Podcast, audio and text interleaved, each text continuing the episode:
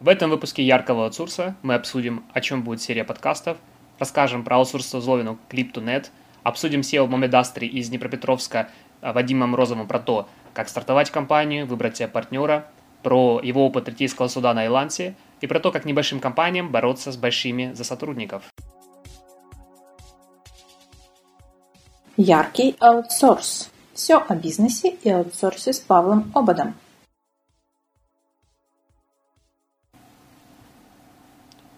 Приветствую всех. С вами Павел Обод, директор компании Слобода Студио, а также веду проект Яркий аутсорс по адресу brightoutsource.com. И я представляю вам серию подкастов. Сегодня будет первая запись, посвященных бизнесу и аутсорсу.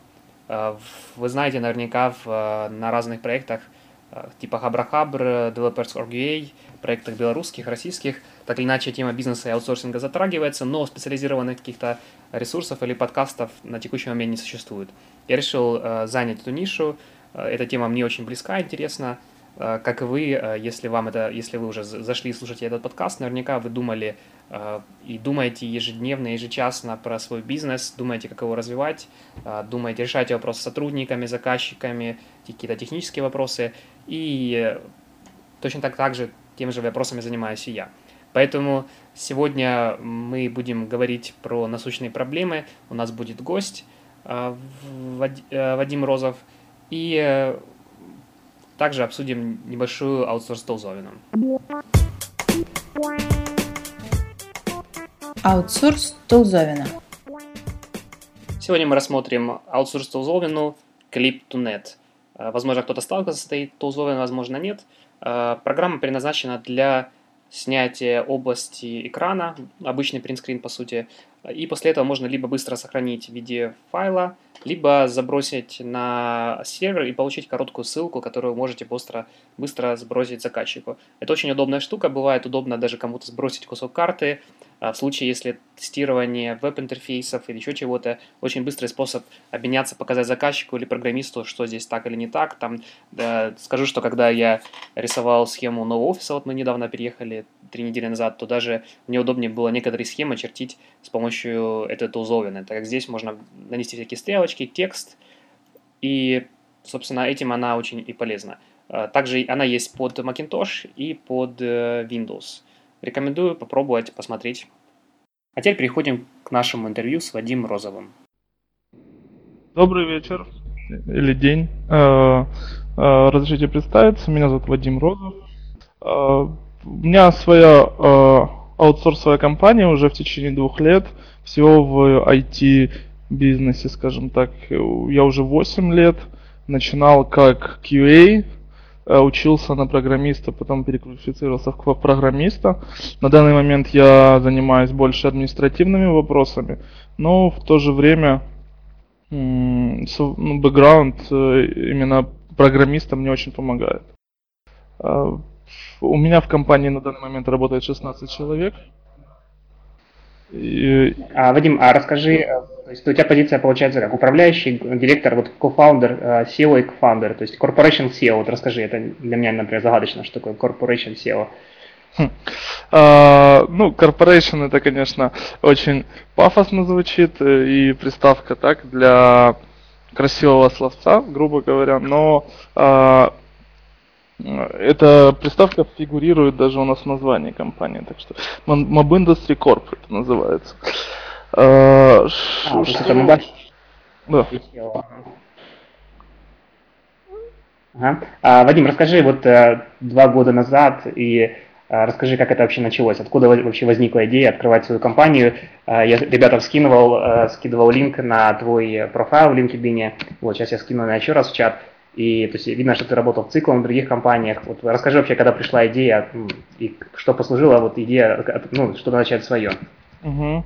А, проработав достаточно долго Java программистом в компании из Днепропетровска, такая Ardos, а, я понял, что уперся в, ну, скажем, свой потолок. То есть я был там тимлид, мне было там комфортно, денег хватало, но мне хотелось развиваться дальше. То есть на тот момент э, мне предоставилась возможность съездить э, в, за границу, поработать там. И я понял, что... Э, Причем это было совершенно незнакомый мне проект, и, можно сказать, даже новая технология, но я с, с легкостью, скажем так, нашел на общий язык с, э, с людьми из той компании, смог реализовать все задуманное, и я понял, что я могу э, себя представлять. То есть на тот момент еще не было понятия, как э, создавать свою компанию, но я понял, что мне уже интересно э, общаться напрямую с заказчиками, вести, скажем так, деловую активность самостоятельно, не представляя чьих-либо интересов, кроме своих. Потому я принял решение уходить с насиженного места и начинать, скажем так, с свое дело, как фрилансер. То есть ты э, ушел с э, бизнеса в фриланс, да? Да, это был мой первый шаг. И я как бы, наверное, посоветовал бы всем, кто сейчас работает на э, кого-то, ну, в какой-то компании, начать именно с фриланса, с самоорганизации. Если уже будет достаточно э, скажем так, заказов и позитивных откликов на вашу работу, тогда уже можно задумываться о следующих шагах. То есть фриланс для меня был такой стартовой площадкой, где, в общем-то, я отвечал только за свои действия и мне не было никаких, э, скажем, сразу финансовых больших ожиданий. Я готов был работать, готов э, был нарабатывать себе портфолио. И это была вот такая первая маленькая ступенька. Угу. А, Вадим, знаешь, вот я, может, у меня сложилось такое впечатление, но если кто-то добавит э, вот из участников нашего тоже подкаста текущего, вот такое есть мнение, что фриланс это вот не модно, то есть надо сразу какой-то крутой заказчик, и вот на фрилансе нету крупных заказчиков, и вообще это как бы бесперспективно. Вот твое мнение какое? Э, я хоть Скорее всего, насчет крупных заказчиков это на 90% правда. Действительно, найти, выйти напрямую на каких-то крупных заказчиков прямо с каких-то бирж или со знакомств не получится. Это э, ну, должен быть очень э, счастливый случай. Но из своего опыта могу сказать, что именно с фриланса ну, я привел себе, скажем так, у меня до сих пор есть э, заказчики, с которыми я сотрудничаю уже на протяжении там больше чем года, и они тратят достаточно много денег э, на мои услуги и нанимают несколько программистов. Я считаю, что э, просто нужно время, чтобы найти того именно идеального заказчика для себя. А это время ты должен чем-то заниматься, должен работать. Нельзя просто сидеть и ждать, когда придет большой заказчик. Угу. Хорошо, Вадим, а расскажи вот а, немножко вот про еще раз подробнее про свою фирму. То есть у тебя а, получается, у тебя есть партнер, да? Да, и это Или наверное, как, как? Ключевой, ключевой момент, который сподвигнул меня вообще начинать э, строить свою компанию. Мне было, опять-таки, достаточно комфортно на фрилансе. Мне не хотелось нанимать людей и отвечать за их зарплату ежемесячно. Но в то же время э, у меня есть тоже хороший друг, который э, занимается, занимался уже непосредственно написанием э, коммерческого ПО на заказ. у него была, была своя команда, небольшая, из двух человек всего лишь. Э, но именно его слова о том, что только в тот момент, когда ты начнешь ощущать ответственность, ты начнешь шевелиться. То есть, когда ты сидишь как фрилансер, тебе денег хватает, ну, относительно, скажем так, не миллионы, но в принципе. И э, тебе можно сегодня не поработать, завтра, например, не, не выйти на связь э, ну, я имею в виду, старых заказчиков всегда нужно поддерживать, ну, например, не искать новую работу, потому что тебе не хочется. То есть, как фрилансер я себе мог это позволить, э, но как человек, который уже нанял каких-то людей, хотя бы одного человека, нанял офис, нанял одного человека, я уже просто был обязан искать и развиваться. Угу. Ну, я подтвержу, действительно, похожая ситуация была и со мной. А, я работал уже тоже, как с одной стороны, я был фрилансером, и у меня еще было два, э, ну, нанятых сотрудника, с которыми я работал. И я должен сказать, что да, когда тебе утром нету такой, знаешь, обязательной необходимости быть, вот, ну, для меня был ключевым моментом офисом, да, выйти в офис. И вот как-то немножко расслабленно, да, ты можешь действительно там полдня ничего не поделать, там день погулять, там, не знаю, что там, фигней пострадать. Но вот я, для меня был ключевой момент как раз э, открытие офиса, да, когда я, вот, ты каждый день должен приходить, э, и ну, это какая-то обязательность сразу появляется, и ну, для меня это ключевой момент. То есть у тебя это был просто офис или просто даже удаленные сотрудники еще без офиса? А, нет, мы сразу начали с офиса. А, получается, еще, ну, насколько я понимаю, в твоем случае это произошло не так, но э, все у меня есть также знакомые э, директора своих IT-компаний, и просто связь, у всех есть партнеры. То есть э, я бы не советовал начинать, наверное, с самыми лучшими друзьями или как это вот так, э, но э, найти э, себе помощника, э, партнера, в, с которым можно даже просто обсудить текущие проблемы, э, это всегда очень э, Э, хорошо для бизнеса. То есть я хочу рассказать... А, Вадим, подскажи... Да.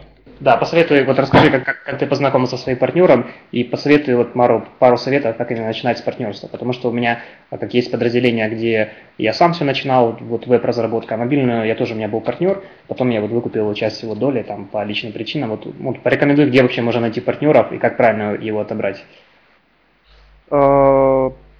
А, исходя из моего, из моего опыта, это был э, мой товарищ еще с, э, скажем так, с университета, мы вместе учились программированию, и э, нас развела, скажем так, э, судьба по разным компаниям, но в итоге мы примерно оказались в одно время на одном уровне развития, то есть, как же, э, фриланса.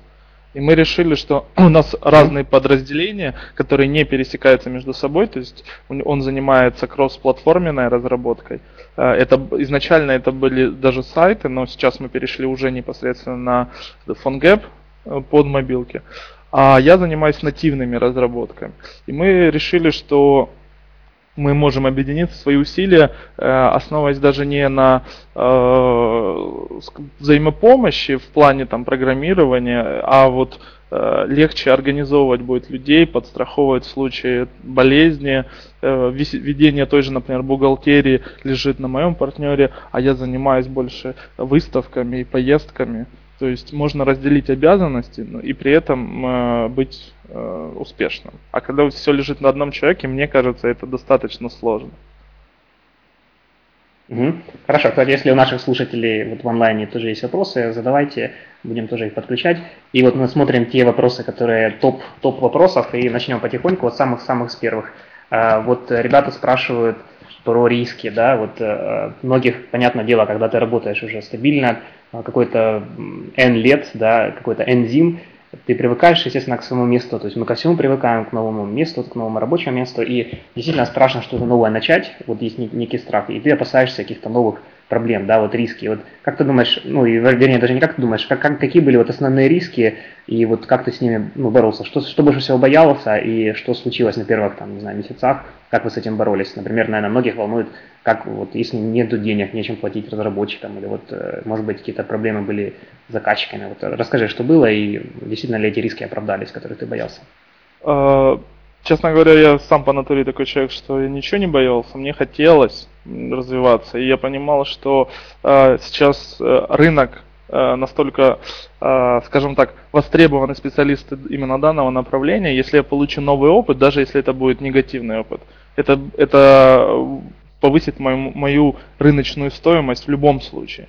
Потому я не боялся уходить с прошлой работы. Я там был три с половиной года и мы, скажем так, попрощались на очень хороших позитивных нотах. При этом э, со старта, конечно, денег было меньше, чем то, что я зарабатывал на постоянном месте работы. И причем и забот было намного больше. Но это был мой осознанный выбор, и я был готов к тому, что мне придется снизить какие-то свои потребности на каком-то этапе жизни. И, скажем так, мы вернули, я вернулся к тому уровню заработка, который у меня был в течение двух месяцев. То есть, э, конечно, из своего опыта мы до сих, я начал с э, фрилансовых бирж искать заказы. Мы до сих пор пользуемся ими, и то есть это хороший трамплин. То есть, э, но, но оставаться там всегда не получится. То есть, если вы хотите как фрилансер, то получится, и все будет хорошо у вас. Если хотите как владелец IT-бизнеса, придется дальше двигаться в любом случае. А, насчет а, Вадим, людей, на бирже это использовал? А, фриланс, Еланс и Адеск. Это две основных биржи. А какие которых... из них лучше, как ты думаешь? А, скажем так, мне кажется, что Адеск позволяет получить более а, луч, лучших заказчиков, которые нацелены на почасовую оплату. Но исторически так сложилось, что э, я начал с Еланца, и у меня там лучший профиль, чем на деске на данный момент. Э, ну, есть mm-hmm. проблемы. А, Вадим, а, вот еще насчет, насчет, насчет рисков, а, вот э, ты, ты рассказал про риски, что ты не боялся стать фрилансером. Действительно, там, кроме того, что ты можешь какое-то время остаться без денег, да, рисков нету. А вот тот, тот риск, когда ты открыл, не знаю, офис, нанял людей, и вот первые два, месяца, два месяца, вот чего ты больше всего опасался, и ну, разбылось это или нет. Ну, понятно, что ты, вот, говоришь, не боялся, но наверняка вот что-то думал, что-то может случиться, там, при, при, придут проверяющие органы, не знаю, программисты уйдут, вот, э, ну, как- как-то были такие опасения, и э, как-то с ними боролся или нет? Э, такой, такой риск есть до сих пор, если честно. Э, всегда есть какие-то крупные компании, которые готовы э, там забрасывать наших программистов предложениями. Но я хотел бы к этому вернуться чуть попозже, о том, как сформировать команду, которая действительно хочет работать и хочет работать именно на тебя. В принципе, э, всегда был риск начать и прогореть. Э, мы это понимали, у нас мы не начинали, мы не открыли офис до того момента, пока у нас не был стабильный поток заказов. То есть я получил на самом деле большой заказ где-то на 3-4 э, месяца, то есть большой на то время для меня это был достаточно большой. То есть я себе э, подтвердил возможность существования на ближайшие три месяца. Значит, я могу открывать офис, могу делать следующий шаг. И в тот же момент а, Вадим, я вот вопрос. нанял первого программиста. А, Вадим, вопрос да, от Сергея. Вот сейчас вы тоже продолжаете разрабатывать или нет? Э, нет, на данный момент э, не продолжаю, но являюсь, скажем так,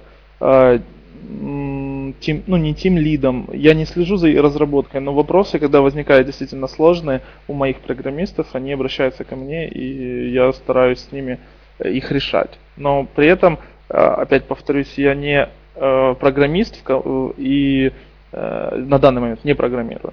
И это своим, скажем так, говорю это своим программистам сразу. То есть я готов вам помогать в какой-то момент, но э, мы все взрослые люди, серьезные программисты, и, пожалуйста, э, занимайтесь своим делом, а я буду заниматься своим. У каждого своя зона ответственности, да? Да, зона ответственности. Мы э, есть такое. Хорошо. Э, да, да. Тут есть понятие а, как. Да, просто какая-то пауза. Safe motivated blocks, скажем так, self-organization. И мы пытаемся это внедрять активно. Э, и ну, понемножку получается. То есть мы э, доносим, до, э, я доношу до своих программистов, что мы делаем продукты в первую очередь, не предоставляем услуги. В этом разница между тем подходом, который вы, Павел, пропагандируете, насколько я понимаю, сдавать программистов в аренду. Но мы пошли по другому пути, мы делаем продукты. И потому наши клиенты зачастую к нам возвращаются. Э, я говорю своим программистам просто, мы делаем продукт, если мы его не сделаем, это, если этот продукт не будет действительно востребован, мы не получим за него оплату. То есть, э, ну, не надо просто приходить с там, 10 до 6 сидеть на работе и уходить. То есть, э, мы гордимся тем, теми вещами, которые мы сделали. И это каким-то образом передается программистам, и они уже более ответственно, скажем так, себя ведут. Угу. А, Вадим, а вот тоже вопрос от Игоря. А, ты говоришь, что в свое время тоже нужно уходить с бирж, и вот если, кроме как биржи, собственно, где еще можно искать заказчика, вот из твоего опыта, из опыта там, твоих знакомых? Угу. А, скажу сразу, что а, начинать с бирж очень просто, ну, из моего опыта. Есть даже не биржа, есть компании, которые предоставляют просто по очень небольшим рейтам э, услуги поиска заказчика. То есть они там себе берут какую-то э, долю. Э, но при этом э, дальнейшие шаги просто нужно перестраивать компанию и э, свой э, sales department э, настраивать на то, что, например, э, те же поездки по конференциям, новые знакомства, э, попытаться максимально перетягивать э, клиентов, из э, которых уже какое-то продолжительное время нашли, например, на бирже, но э, перетягивать работу не на бирже, а напрямую через открывать опять-таки, э, ну, вести э, деятельность с ними напрямую. И самая большая проблема на биржах, то что там зачастую посредники. Не удается э, как-то себя пропиарить, вставить свой логотип или хотя бы название компании э, в сам продукт, который ты делаешь. Даже зачастую нельзя показывать его и размещать э, там на резюме на сайте, предположим. Э, а, но... Вадим, не очень, не очень понимаю, о чем ты говоришь. То есть те, те продукты, которые ты делаешь, например, на деске, их э, нельзя их выставлять в портфолио из-за договора о неразглашении или о чем ты что ты имеешь в виду, что нельзя было? Да, Ведь да. на Одеске я же могу свой логотип выставить. Нет, на Одеске можно. Я имею в виду а, э, очень хорошая ситуация, когда вы сделали продукт для конечного пользователя, для компании, которая будет продавать, предположим, без в обход посредников. И в следующий раз, когда той компании, например, а, кто-то обратится, скажет, у вас хороший продукт, кто вам его делал, то посоветует именно вас. Если же вы работаете через посредника, а на Илансе и на Одеске зачастую это посредники, то тогда э, ну, та компания порекомендует именно посредника. Про вас никто уже не будет знать просто.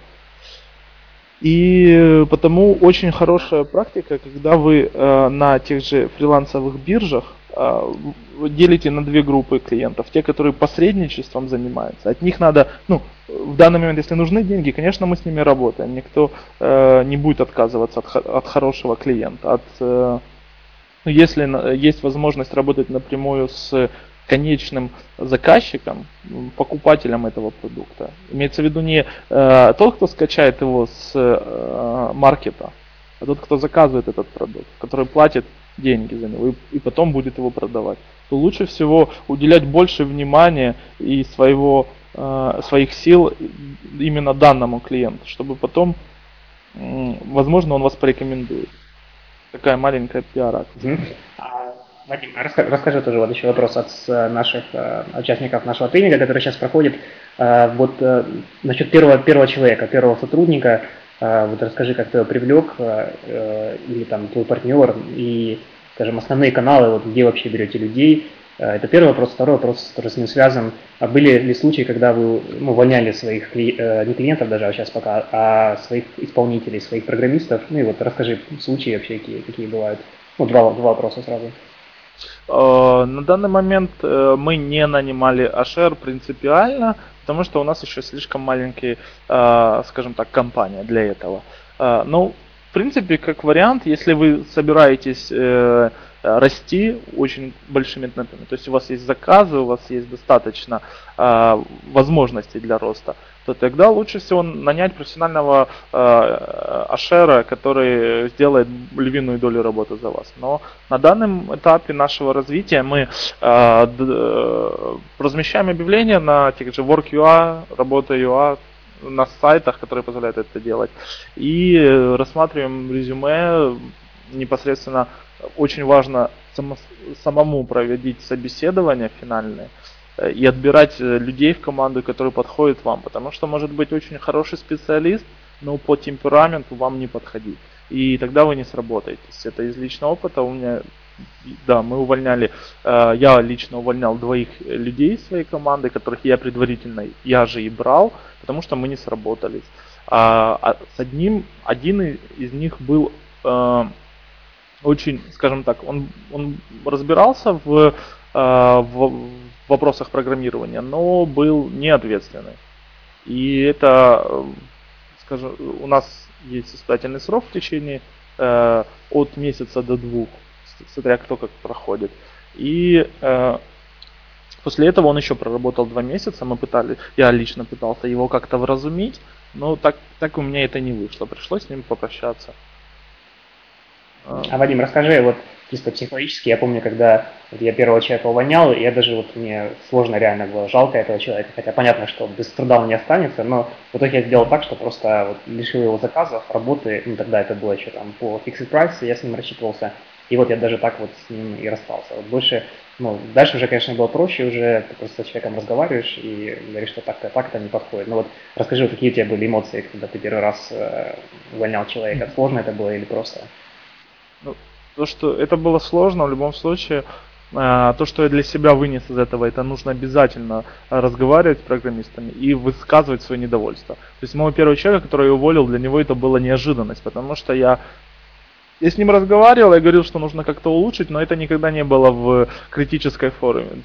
Я просто говорю, вот там вот это лучше делай, там, или лучше внимание обращай. То есть это не было никогда таких, типа, вот, если не справишься, то я тебя уволю. То есть для него не было предпосылок для того, чтобы я его уволил. Это была моя ошибка. В дальнейшем я стараюсь до, до сих пор э, говорить людям, моим подчиненным, что мне не нравится. И если возникает такая ситуация, что мне приходится его уволить, то у меня всегда есть доводы, там сказал, помнишь, я тебе говорил то-то, то-то, то-то. Вот на данный момент все то же самое осталось, я терпел, терпел, но как бы везде есть свое, э, везде всему есть свой конец.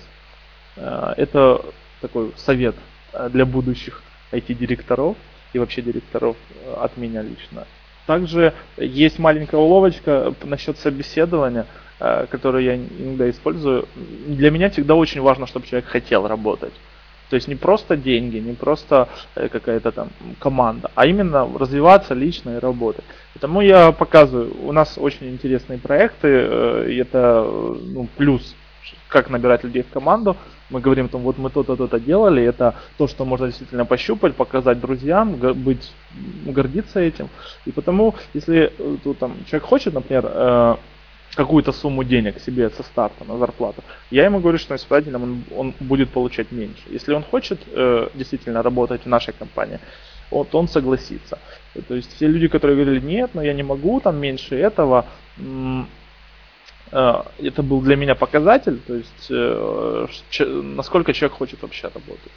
То есть, я не берусь говорить, что это очень правильный подход, но я его часто использую и в спорных ситуациях, когда я не могу выбрать одного из кандидатов, для меня решающим является именно его желание, даже несмотря на какие-то финансовые утеснения, э, пойти работать именно к нам. Конечно, буквально в течение месяца можно даже больше ему заплатить. То есть можно сказать там через полмесяца сказать, что все, ты уже там в команде, вот тебе больше денег. Но именно начальный импульс должен быть исходить от него. Если человек, э, человека уговаривает работать, или человек сам стремится, это две, два разных вообще подхода, и результаты будут совершенно диаметрально противоположны. Вадим, а подскажи пару советов, вот именно как правильно провести интервью, да, я так понимаю, что в основном ты э, собеседование проводишь э, офлайн, да, то есть вы, э, ну, разумеется, в Днепре ищете разработчиков, да, чтобы они в офисе работали. Вот э, как, какой у вас принцип отбора и вот, ну, как бы ты порекомендовал текущим директорам или будущим вот, отбирать, ну, кроме того, что ты вот, уже привел. То есть есть ли какие-то у вас тестовые задания, который вы делаете? То есть как долго длится собеседование? Ну, так, коротко. Да, желательно, понятно, это зависит э, от того, какого вида персонал э, ты ищешь. Если это технический персонал, то, конечно, желательно э, давать э, задания, которые человек может решить прямо на э, собеседовании. При этом зачастую неважно, как э, сложность этого задания, важно иметь возможность посмотреть, как человек размышляет, насколько он быстро реагирует. То есть знание каких-то специфических библиотек мы совершенно не проверяем. То есть если набираем, например, того же Android или iPhone разработчика, мы даем логические задачи. А, плюс есть а два подхода. А, под, а, ну, у меня тут под рукой нету. Я, а, я имею в виду про логические сейчас я расскажу, это отдельно чуть-чуть. А э, ага. именно задания по программированию, связанные э, с какой-нибудь там, с перестановками, с логикой, с э, сознанием, ну, это элементарная, скажем так, математика, но при этом нужно э, не просто решить задание, а я бы хочу видеть процесс, как человек думает, с чего начинает, там сразу пишет кидается писать функции или сначала там расписывать себе там какую-то диаграммку. То есть вот, вот о чем я говорю. Э, и плюс очень тут есть два подхода в подборе персоналов. Зачастую есть большой, большой соблазн э, взять студентов или тех людей, которые не хотят много денег, не имеют много опыта, и начать делать бизнес с ними. э, можно поступить и так. То есть у меня э, ну, есть люди в команде, которые действительно пришли, учились и, и до сих пор работают, они очень лояльны после этого. То есть надо на, по уровню зарплат нужно всегда понимать, когда человек комфортно, то есть ему хватает денег на все, что он хочет, и, и, и ему как бы нормально. Это может быть ниже рыночной, но при этом это комфортная для, для его жизни, для его там устоев, например, зарплата. Э, и тогда, если человеку и комфортно, и он выучился в этой компании, то э, зачастую он останется очень долго в команде. Это будет самый лояльный твой э, сотрудник. Но в то же время э, на своем опыте могу сказать, что управляющий персонал лучше всего брать со, э, уже с опытом в IT. То есть у нас есть э, опыт э, с ростом project менеджера, который был не из IT, и мы его растили. Есть опыт sales менеджером, не из IT мы его растили. И хочу сказать, что лучше брать уже с опытом. То есть программистов можно растить, а вот управляющий персонал это очень важно, и их нужно э, сразу выбирать тех, которых нужно. Пусть это будет дорого, но э, зато можно делать бизнес с ними. А насчет э, задач... А, Вадим, ага. Да, значит, да. Э, ну, как задачка, я просто вот э, по поводу набора сотрудников, вот если, э, тоже вот Сергей задает вопрос, э, вот если, допустим, есть опытный там э, middle или senior, вот, и я знаю, в Днепре э, там тоже компании есть крупные, там цикл там есть, да, и, и другие компании э, на технологии да. все-таки. Да, со всех, да, он еще до, до Харькова не дополз, ну, я знаю, тоже он уже свои эти когти начинает там рвать уже, и по поводу выкупа компании, все-таки как, как можно конкурировать э, на, на рынке труда, вот все-таки, я думаю, больше всего аутсорс компании борются в Украине не за, не за заказы, да, которые, в общем-то, предостаточно, а больше идет за рабочую силу. И все-таки, э, как ты думаешь, почему э, такие опытные сотрудники, ну, хотя бы с опытом в IT это уже два года, да, это уже какой-то опыт, э, и даже год это уже опыт, это не какие-то джуниоры, в зависимости от технологии, опять-таки, почему они придут к вам, а, как вы их можете заманить и не в другую компанию, да. То есть я знаю, например, еще раз, что был в Москве недавно на конференции, там а, была тема про консалтинг вообще, то есть крупный корпоративный промышленный консалтинг, и там говорят, что небольшим компаниям им нужно, наоборот, даже ставить рейты и зарплаты больше, чем большим компаниям, потому что вот как бы для резюме не престижно у них работать.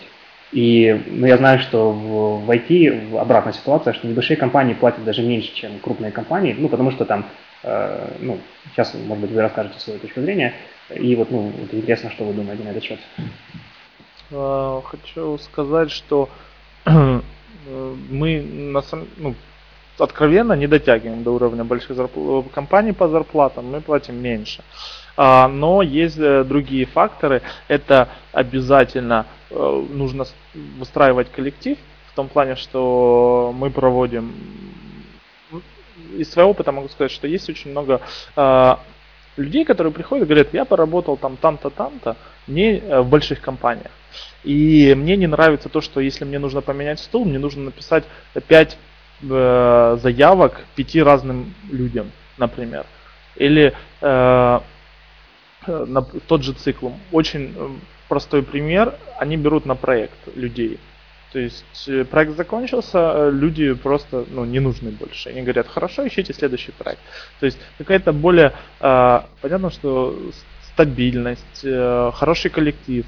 Когда небольшой коллектив, мы еще э, э, используем такие моменты, что каждого, каждый может подойти э, к директору непосредственно и сделать свое предложение. И, и там у нас, например, э, там девочки предложили озеленить офис, мы с, радостью согласились и стали это делать. Там, ну, всякие такие. Э, в небольших компаниях есть большой плюс по сравнению с большими компаниями. Это то, что э, каждого услышат и каждого увидят.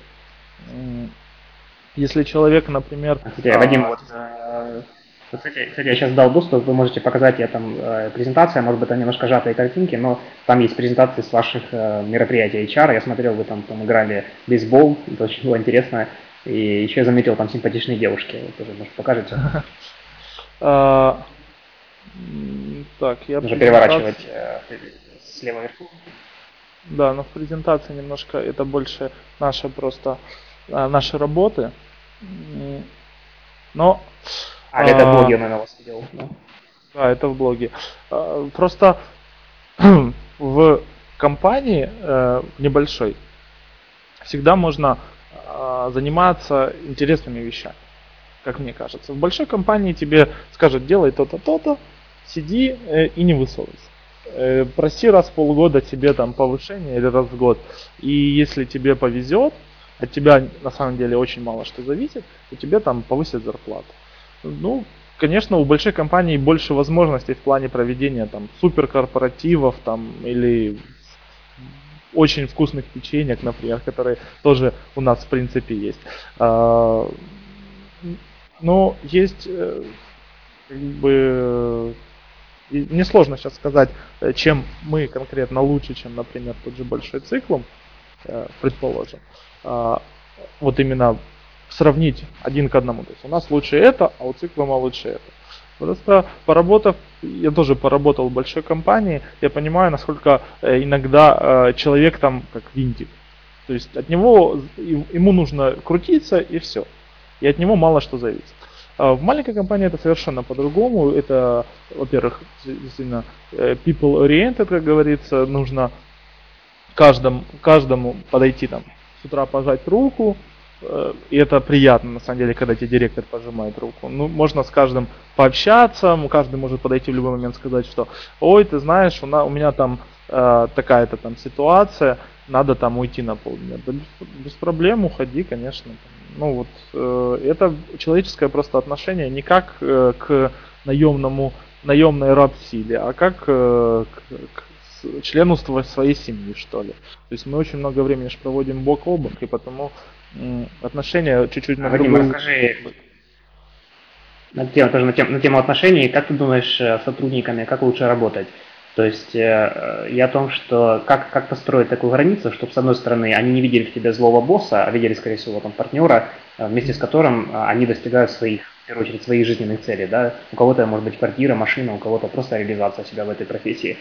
А, и ну, не, не стройте себя такого какого-то там, знаете, как, как, бы, э, как была там, не знаю, в советские времена на заводах такой какой-то, или там в армии.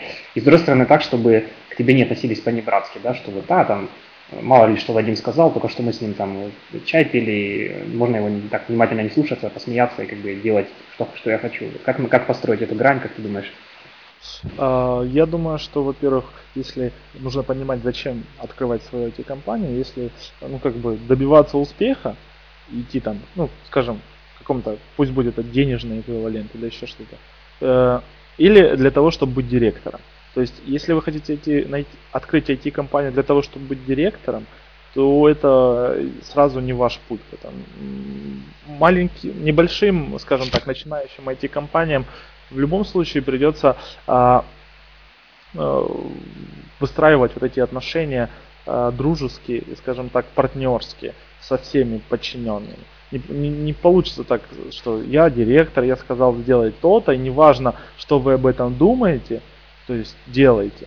То есть это, это угнетает э, индивидуальность э, твоего сотрудника и понижает его, скажем так, лояльность к компании. То есть здесь в любом случае придется, э, надо с самого начала показать, э, как мне кажется, что ты специалист в той области, которой ты руководи, руководишь, у тебя есть достаточно опыта, чтобы э, в любой момент, скажем так, быть полезным своему сотруднику, ну, я имею в виду, решить, если он не может это решить, сказать, хорошо, мы сейчас сядем и все решим. И вот эта уверенность передается э, сотрудникам в любом случае. Они видят в тебе наставника. Вот, вот эти отношения, они приведут к взаимному, скажем так, э, успеху. А если ты относишься к ним как к друзьям, а не как э, к своим э, ученикам, то тут, вот, тут может возникнуть проблема. В то же время, раз, в, скажем так, в полгода, в любом случае нужно проводить какую-то а, разряжающую корпоративную вечеринку, где все видят, что ты простой человек, такой вот добрый, хороший, со всеми. А, Парень, да? Да. но во время работы у нас есть разделение. То есть я э, учу вас, да, как правильно делать, а вы слушаетесь. Вадим, вот спасибо. И вот э, еще вопрос тоже от Сергея насчет зарплаты. Платите ли вы белую зарплату? И как ты думаешь, насколько вообще для программистов это так важно, и ну, там, процентном соотношении и так далее. И тоже вопрос еще от Игоря, э, как вообще происходит, э, если у вас там, ну, я сейчас в своей компании вел, например, э, такие периоды, раз в квартал мы пересматриваем зарплату. Если сотрудники знают, что вот поэтому не нужно идти там, к Паше спрашивать у них, ну, спрашивать, там, я хочу повышения, это, ну, они знают, что я сам об этом позабочусь. И вообще вот э, насчет перспектив, как-то проводишь, проводишь беседы ежемесячные, не знаю, ежеквартальные, вот, расскажи на эту тему. Э, ну, очень важно понимать э, мотивацию каждого сотрудника, то есть это то, с чего стоит начать. А, при, то есть некоторое время человек поработал, в дальнейшем стоит уже с ним, ты уже понимаешь, что, например, для кого-то важна а, именно сложность программы, то есть челлендж, для кого-то там, материальный рост, для кого-то еще что-нибудь. Но материальные это очень низменные такие мотивации, которые лучше а, ну, там, на, послед, на последний план ставить. А, и э, в нашей компании э, мы имеем такое понятие, как 13 зарплата, но она выплачивается, э, ну, скажем, в два раза в год. У нас раз в полгода пересмотр зарплат. То есть человек работает полгода, получает зарплату, 10% сверх его зарплаты мы откладываем, и вот через полгода мы садимся с ним, даем ему бонус, он в хорошем приподнятом настроении, и мы с ним общаемся. Проблемы, что ему нужно сделать, чтобы получить больше, ну и как бы уровень его зарплаты повышаем, не повышаем, если не повышаем, то почему. Э, это у нас происходит раз в полгода. То есть понятно, что если человек не доработал до полгода, ему ничего не выдается. То есть такая небольшая мотивационная уловка. А, насчет э, зарплат сам лучше всего, конечно, вести а, все, ну, назовем это в белую, потому что э, оформлять, но тут есть э, два приема, либо все ЧПшники, либо э, все под каким-нибудь ЧПшником оформлены как на трудовую книжку. Э, какой из этих приемов более предпочтительный, ну, я не знаю, удобнее всех ЧПшниками, конечно, открыть но для некоторых, например, важно. То есть это, скажем, один из пяти, который спрашивает, а можно как-то на трудовую книжечку меня посадить, чтобы я вообще ни о чем не думал, никуда не ходил. А, тогда там какие-то, ну, предположим, предлагаем не полную зарплату, а какую-то часть ее показывать в белую. Если это устраивает, ну хорошо. А, то есть, Я в любом случае... не могу понять некоторых сотрудников, для которых ну вот, важная именно запись трудовой книжки, вот я все-таки, может быть, кто-то знает, даже из слушателей, а, вот кроме того, что можно показать на следующей работе, как подтверждение, что вы работали где-то, да, я так и не понял, какая она, какое она имеет преимущество. Наверное, единственная причина, вот если вот молодые сотрудники, и даже не обязательно молодые, это то, что им родители так говорят. Вот как это без трудовой книжки, что это такое. Вот, может быть, ты что-то об этом знаешь. Пенсия, ну, как бы, пенсия, на пенсию, если ты ФПшник, э, ты все равно ну, переводишь а, а, эти, ну, как бы, ежемесячно я выплачиваю своих ЧПшников, также, также, также эти. Поэтому это такой интересный для меня вопрос, может, ты что-то знаешь об этом, Вадим, как они это мотивируют? А, мне кажется, это больше связано с трудовым законодательством, когда, а, когда ты ЧПшник и ведешь скажем так, отношения трудовые с твоим работодателем на основе контракта какого-то, этот контракт может закончиться просто в любой, ну, в любой день, и они не имеют никакого, э, скажем так, права еще требовать две недели, там, чтобы им оплачивали больничные, то есть Э, насколько я понимаю, это так. А когда у тебя есть э, непосредственно трудовой договор и трудовая книжка, то у тебя на тебя распространяются все вот эти привилегии. А, Вадим, а как у вас с отпускными, э, больничными, вот вы их оплачиваете, не оплачиваете, как это организовано? Да, у нас э, э, мы немножко отошли от стандартной схемы. У нас три недели в году, то есть календарные. За раз может от две недели взять. То есть это очень похоже, но чуть-чуть по-другому. Больничный 100% оплачиваем всем сотрудникам, новым, на испытательном, как угодно. А, то есть просто а, нормальное человеческое отношение к э, своим сотрудникам в любом случае должно присутствовать. Иначе, даже если ты э, в какой-то момент неправильно себя, некорректно поведешь даже к новоприбывшему сотруднику, то э, на атмосфере внутри компании это в любом случае скажется. Кстати, я хотел бы посоветовать, mm-hmm. э, я просто думал о чем бы, что бы я мог посоветовать вновь начавшим э, IT-предпринимателям, это возьмите сразу офис менеджера. То есть это не, не такое большое дорогое удовольствие, это от, там, от 2 до 5 тысяч гривен со знанием, идеальным знанием английского, которое пригодится в любом случае. А, но а, если не брать этого человека, то очень много забот сваливается на э, руководителя. Причем тех забот, которые ну, не должны касаться. То есть там организовать труд уборщицы, там поломался кондиционер, у кого-то там синий экран смерти выскакивает раз в неделю, еще что-то. И вот все идут и жалуются. То есть если, а если есть такой человек, э, то, ну, или банально, воду в офис и купить печеньки. Э, э, вот офис-менеджер решает эти вопросы на раз. Но время IT-директора, мне кажется, э, намного дороже стоит, чем те же там 3000 гривен в месяц. При этом еще у тебя есть личный переводчик и, и девочка на звонке, которая очень приятным голосом скажет там моб индустрии там слушает там на английском. А что у вас, что у вас, а, как бы, у вас есть, э, откуда вам, собственно, звонят? Э, у вас а, есть городской телефон, у меня, например, нет городского телефона. Нет, нет, по, мы, честно говоря, вообще с украинскими э, компаниями очень мало работаем. Мы делали для конфи Android приложение, и, пожалуй, наверное, даже все. Все остальные э, это Америка, Канада, Европа э, и Австралия. То есть у нас есть негативный опыт, честно говоря, работы на индусов и на арабов. И потому, ну, будьте очень аккуратны, если у вас заказы именно оттуда. Индусы очень любят декларативный стиль э, менеджмента, когда они говорят, я сказал на четверг, и мне не волнует ничего. Э, а арабы очень э, любят схитрить со спецификацией, с, то есть они платят деньги, но будьте готовы перерабатывать. Угу. А, Вадим, расскажи вот в двух словах также о своем обычном рабочем дне. Вот расскажи, ты приходишь в офис, во сколько обычно, что ты делаешь первым делом, ну, понятно, почту надо проверяешь, может быть, ты не первым делом почту проверяешь, вот, вот что ты конкретно делаешь, потому что, ну, если посмотреть со стороны, то непонятно. То есть вроде бы э, за переговор, за переговор часто отвечают ПМщики, ну, у вас вроде нету ПМщиков, да, наверное, может, и вы отвечаете. Вот, потом э, вроде он код не пишет, ну, за финансы нужно обычно там раз в месяц, если это не начало нового проекта. Вот расскажи, что ты вообще делаешь на работе. И расскажи свой обычный рабочий день. Э, обычный рабочий день начинается где-то у меня с 10. То есть у нас все такая, все компании совы на самом деле. Э, у нас 10.30 послед, э, последний звоночек. Ну, типа, пришел позже, опоздал. А, я где-то прихожу обычно на 10, разбираю почту. Потом у меня я до сих пор веду несколько проектов э, ключевых.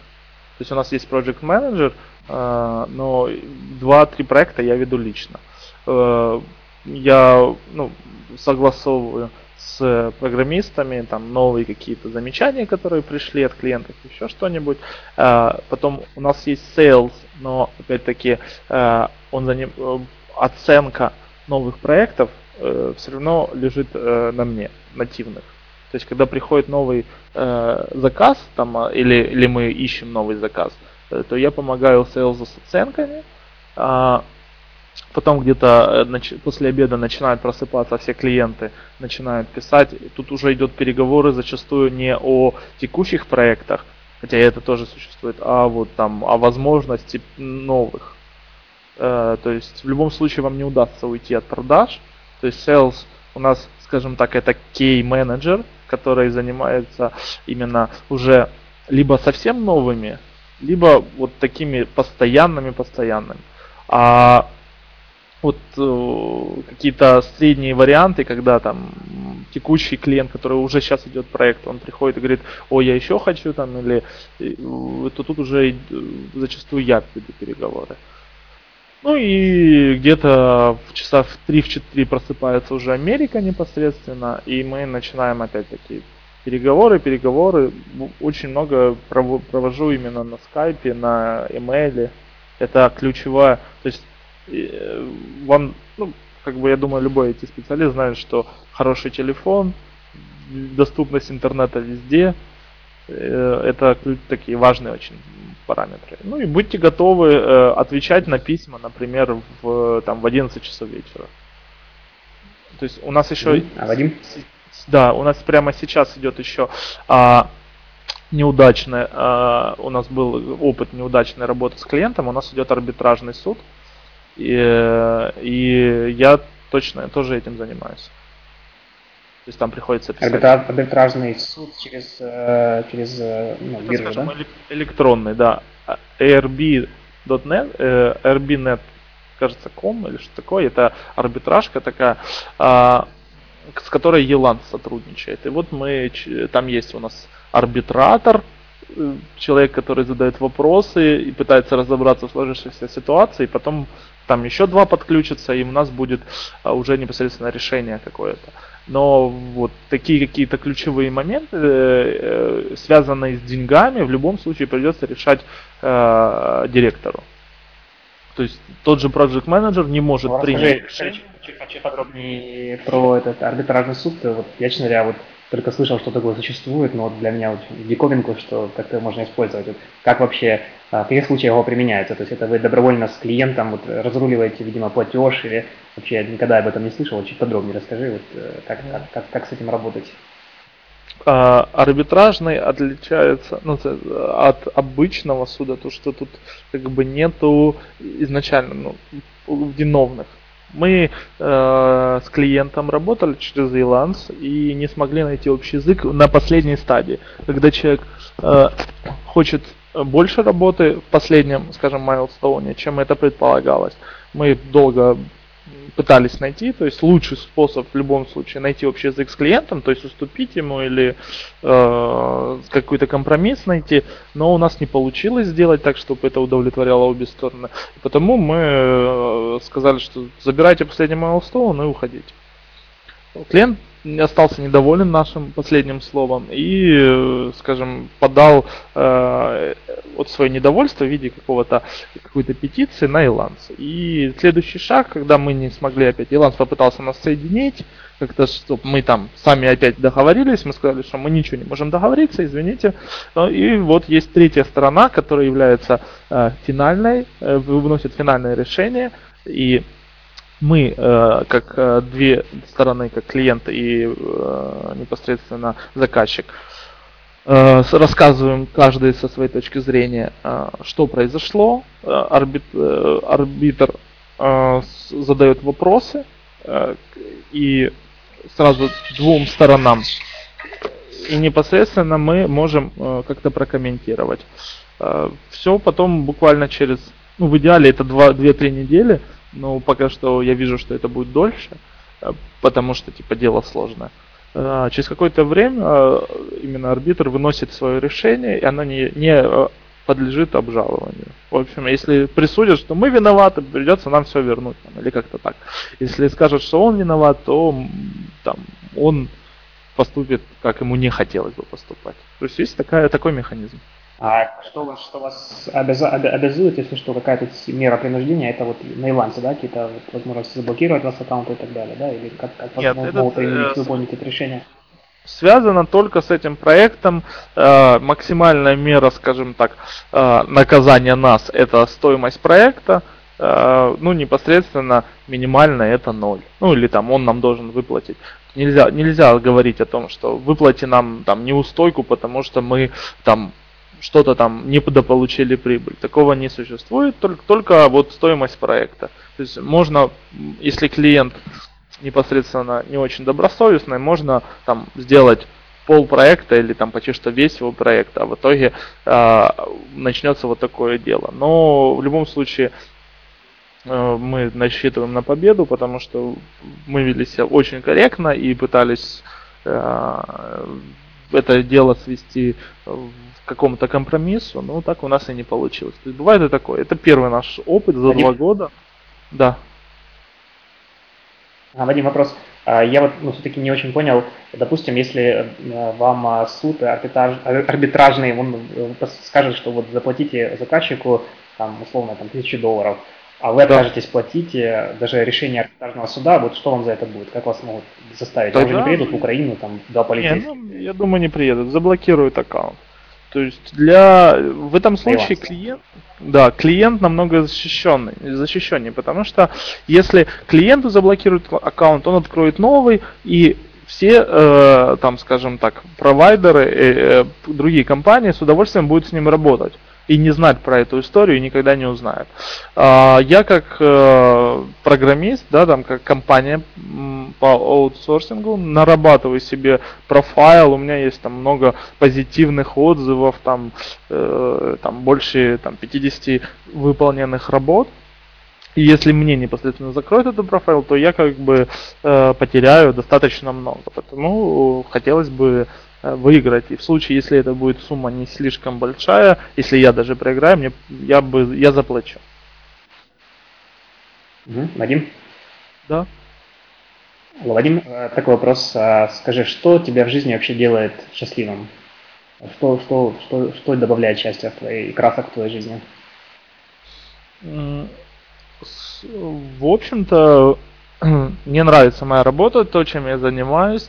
Э, я как бы по совету исключить из э, своей работы какие-то э, вещи, которые вам не нравятся, это возможно сделать, переложить, то есть там делегировать свои обязанности, еще что-нибудь, и оставить только то, что вам действительно приносит удовольствие.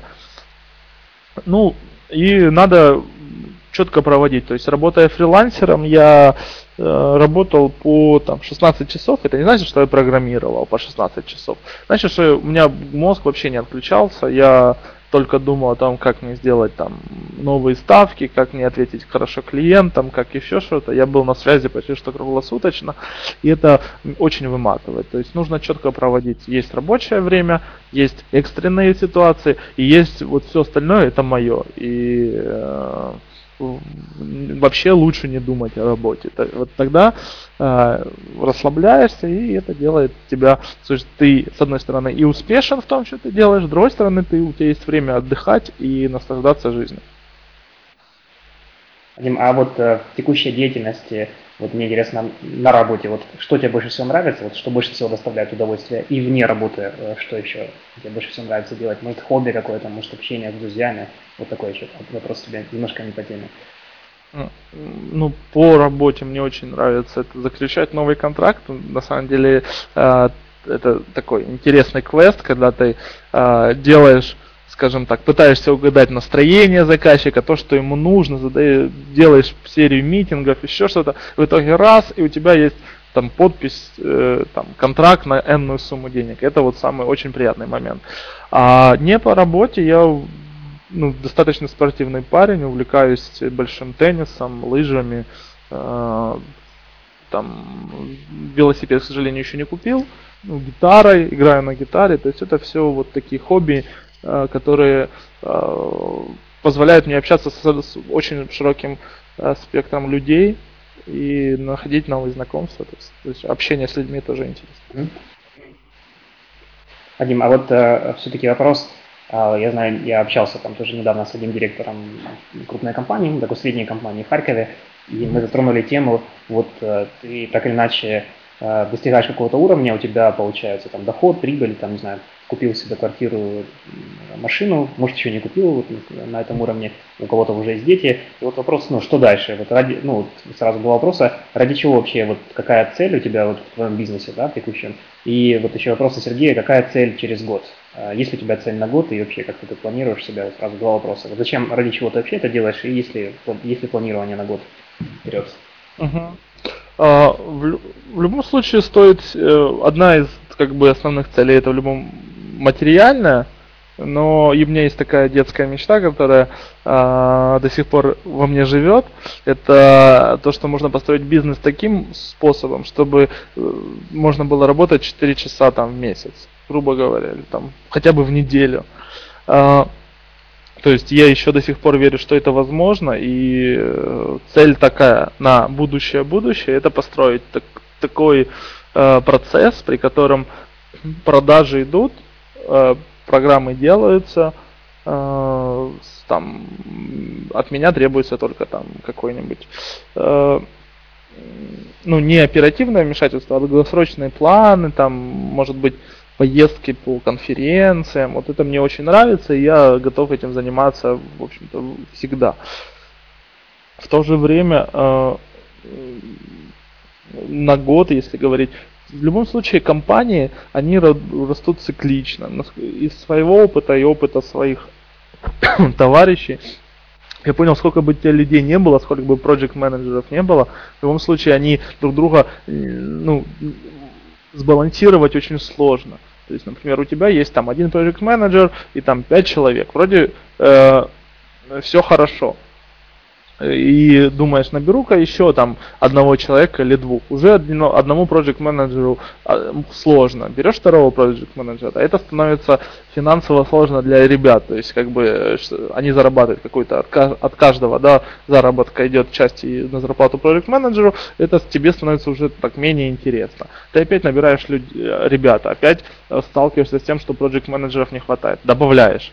Тут уже появляется много людей, нужно еще э, там офис-менеджера, sales -менеджера. И, и, в общем, этот процесс бесконечный, и так найти идеальное соотношение очень сложно. Ну, где-то, скажем, когда у тебя будет 25-30 программистов, судя из опыта моих товарищей, э, три project менеджера или там 4 э, QA, э, то тогда вот примерно это комфортно. Ну, в том плане, что они уже самодостаточный механизм. Вот на данном этапе у меня э, как бы достаточно много работы, связанной с э, жизнью офиса, с э, новыми заказами. С, то есть это интересно, но как бы вот план на год это, наверное, выстроить такую экосистему, которая будет сама существовать, если получится.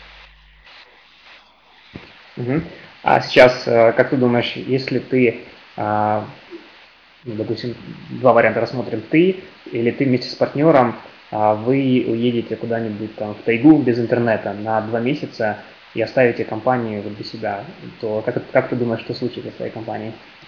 Ну, к сожалению, я думаю, что она развалится, потому что ну, может, два месяца это не такой критичный период, то есть, э, может, за два месяца не произойдет вот совсем вот этого э, всего плохого, но предпосылки будут очень серьезные для вот Э, краха компании. То есть нельзя вот так просто все бросить. Но, возможно, это с другой стороны, это мой такой страх над ребенком, которого страшно отпускать на дискотеку там или что-то еще. Мало ли что произойдет. Знакомая, знакомая ситуация, да. Многие относятся, я знаю, к своему бизнесу как к ребенку, и тут, э, наверное, точно такая женщина, да, там боятся, чтобы он там не, не упал, не ошибся, и тут ты тоже переживаешь, когда он болеет, да, знакомо? Ну, достаточно даже страшно, ну, не то, что страшно, то есть, э, так, переживательно э, ездить даже в отпуск, я предпочитаю долгие отпуски, там, по две недели, и, ну, все, я, я, с другой стороны, есть очень приятный плюс быть директором своей компании, я езжу в отпуск где-то 3-4 раза в году, и э, еще ничего не произошло, то есть, все хорошо.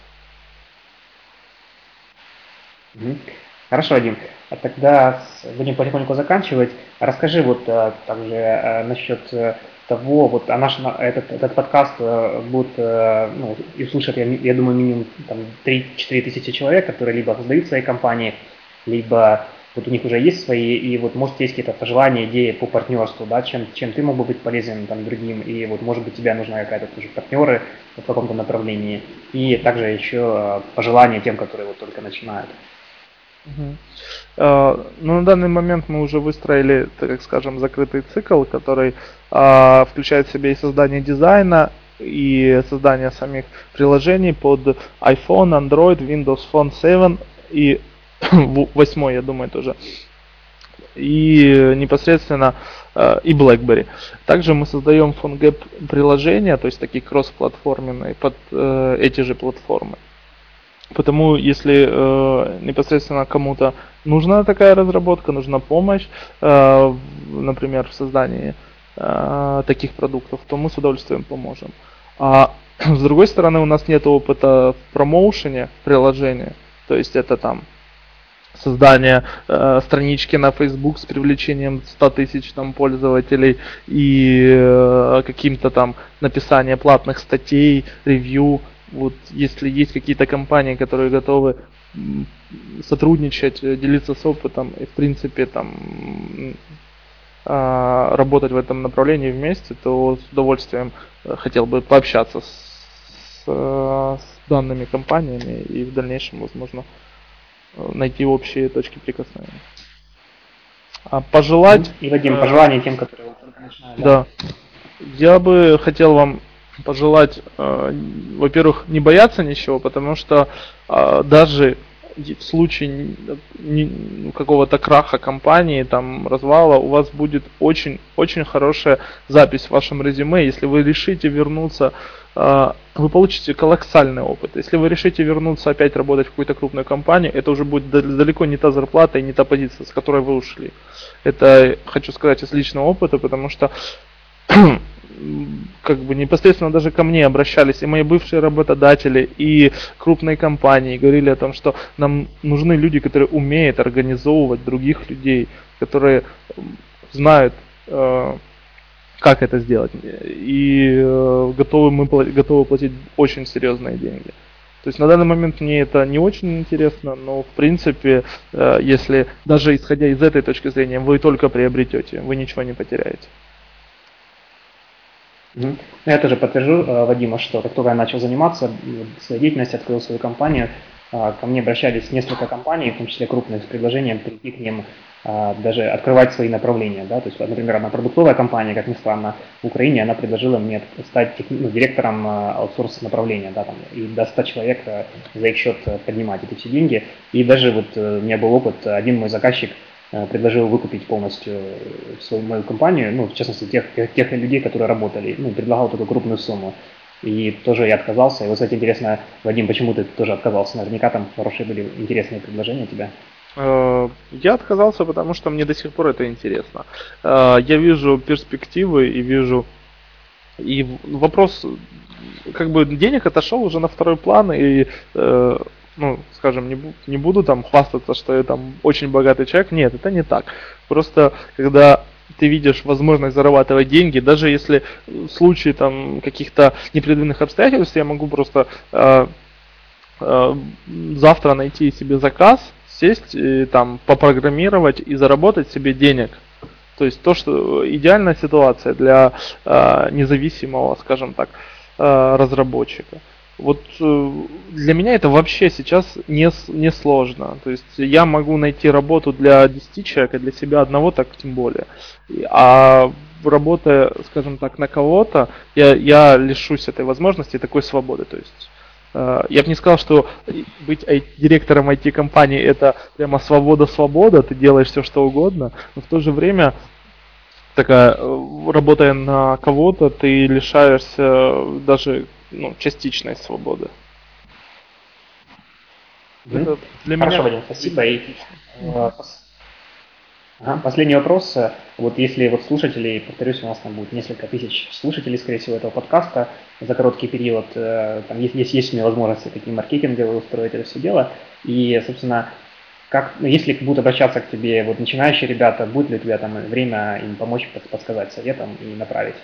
Да, как бы я открытый человек, и я думаю, что э, мы даже не просто можем посоветовать, можем даже поделиться работой, то есть на каких-то э, ну, взаимовыгодных условиях. То есть, начиная в любом случае, не рассчитывайте, что у вас будет там, э, там очень большие рейты, и вы сможете зарабатывать очень много денег сразу. Но, э, в принципе, делиться работой с друг другом это очень хорошо, я думаю. Если есть переизбыток, то почему? Да, хорошо. Да, спасибо, Вадим. Да, кстати, одна из задач, вот почему я организовал вот и такой ресурс, яркий аутсорс, и э, вот комьюнити создаю, группы Facebook у нас существует, и, может быть, ВКонтакте создам, э, если возникнет необходимость о том, чтобы мы делились как опытом, так и советом. Э, вот сейчас такого нет какого-то объединяющего ресурса, именно тех, которые занимаются директоров. И вот тоже, то, что Вадим говорит, что он открытый человек, я действительно это заметил. Сегодня он очень откровенно отвечал даже на непростые вопросы. Вот, спасибо, Вадим, что нашел время. Очень рад э, нашему знакомству случайному, да, которых не бывает на нашем последнем мероприятии в, в Киеве. И тогда спасибо тебе, до связи. Да, спасибо вам тоже большое. Единственное, что я вижу, тут Андрей Алексей задал вопрос. Я могу быстренько на него ответить, если это не будет. Mm-hmm, давай. А, давай. Насчет семьи, как они перенесли это все. А, все очень было позитивно, все меня поддерживали. Я а, на самом деле до этого менял несколько раз работу вообще с нуля. То есть, ну, что я имею в виду с нуля? Это все было в IT, но там программировал на C++, пошел Java программистом, предположим. То есть это всегда, я всегда такой был немножко авантюрист, и потому это хорошее, мне кажется, качество. А, потому просто сказал, что там у меня уже была на то время жена, и я говорю, жена, ты немножко работаешь, есть какие-то деньги, если я даже ничего не заработаю, то я вернусь там на предыдущее место работы, не бойся. Но месяца там 3-4, вот у нас есть там отло... что-то там мы отложили, возможно, я вообще ничего не принесу. То есть будь к этому готова. Она говорит, ладно, мы там, ну, ничего страшного не произойдет за эти 4 месяца. В общем, я просто был предельно откровенен. А насчет часть прибыли Project Manager, нет, Project Manager мы ничего не платим, ну, в том плане проценты какие-то. Это фиксированная ставка, я думаю, это нормально. Uh, Sales Manager мы платим процент от продаж. Uh, ну, там есть разница, то есть там есть хитрые схемы, то есть в том плане, что хитро. Надо там разделять некоторые продажи, которые были по входящим, некоторые холодные продажи, которые действительно он там получил неизвестно где, там пошел с кем-то э, договорился. То есть проценты разные, но надо свою схему выстраивать. Ну, в общем-то все. Спасибо вам большое за то, что слушали. С вами был Вадим Розов, компания Mombo Industry. Вот еще раз повторюсь, э, спасибо Вадиму за то, что он нашел время. И, в общем-то, до, до связи. Яркий аутсорс. Все о бизнесе и аутсорсе с Павлом Ободом.